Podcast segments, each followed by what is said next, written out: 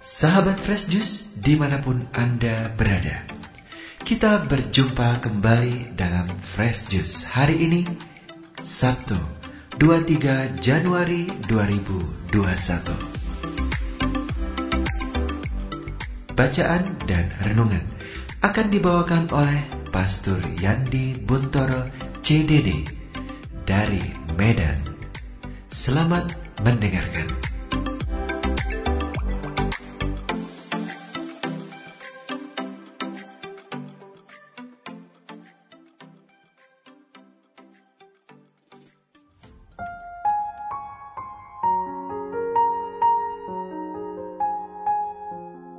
Teman-teman pendengar dan pewarta Daily Fresh Juice yang terkasih, saya Pastor Johannes Buntoro Gunawan CDD di tempat tugas saya di Paroki Kristus Raja di Kota Medan. Injil kita pada hari ini diambil dari Injil Yesus Kristus menurut Santo Markus bab 3 ayat 20 sampai 21. Sekali peristiwa Yesus bersama murid-muridnya masuk ke sebuah rumah. Maka datanglah orang banyak berkerumun pula, sehingga makan pun mereka tidak dapat. Waktu kaum keluarganya mendengar hal itu, mereka datang hendak mengambil dia. Sebab kata mereka, dia tidak waras lagi. Demikianlah Injil Tuhan. Semoga dengan pewartaan Injil suci ini, dosa-dosa kita dihapuskan. Tidak waras lagi. Keadaan seperti ini tidak jarang kita alami atau kita mungkin yang melakoninya.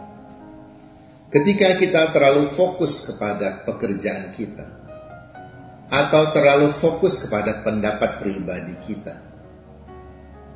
kadang-kadang kita akan sulit menerima keadaan orang lain, sulit memaklumi keadaan orang lain. Karena tidak sama dengan orang pada umumnya, maka kita akan dianggap gila atau tidak waras. Menjadi gila dalam hal itu tidak ada salahnya.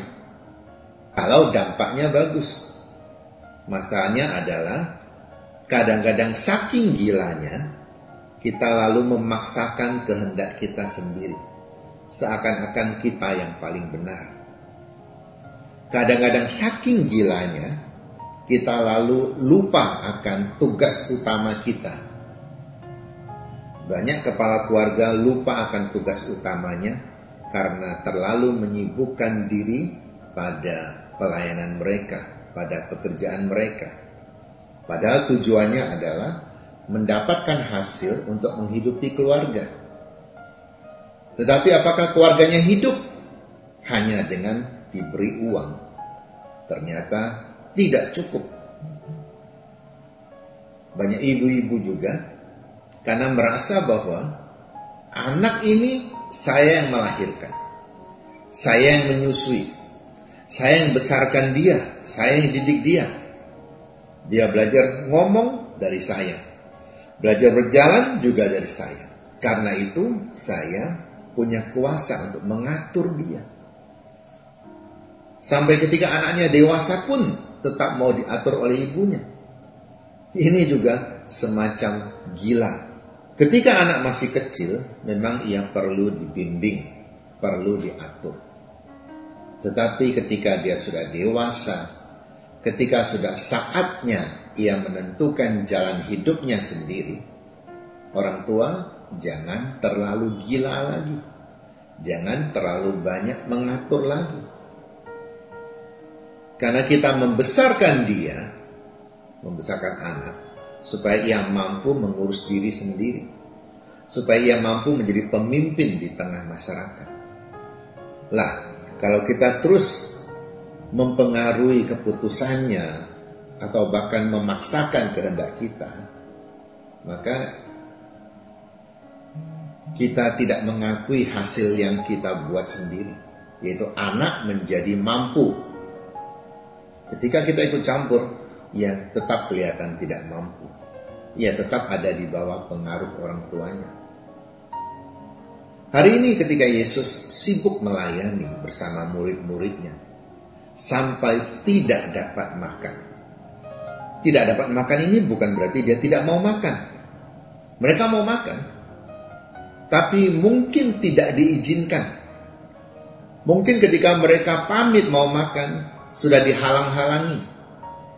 Atau mungkin juga karena tidak tega. Ada begitu banyak orang membutuhkan mereka. Maka keadaan seperti ini menjadi tidak wajar, dianggap tidak wajar oleh keluarganya. Maka dia dianggap tidak waras lagi. Antara tidak waras dan fokus ini hanya beda tipis. Orang yang terlalu fokus pada pekerjaannya mungkin akan cenderung mengabaikan perhatian orang lain. Mungkin akan cenderung mengabaikan kebiasaan-kebiasaan yang ada. Tetapi dengan demikian ia juga bisa mencapai hasil yang lebih baik.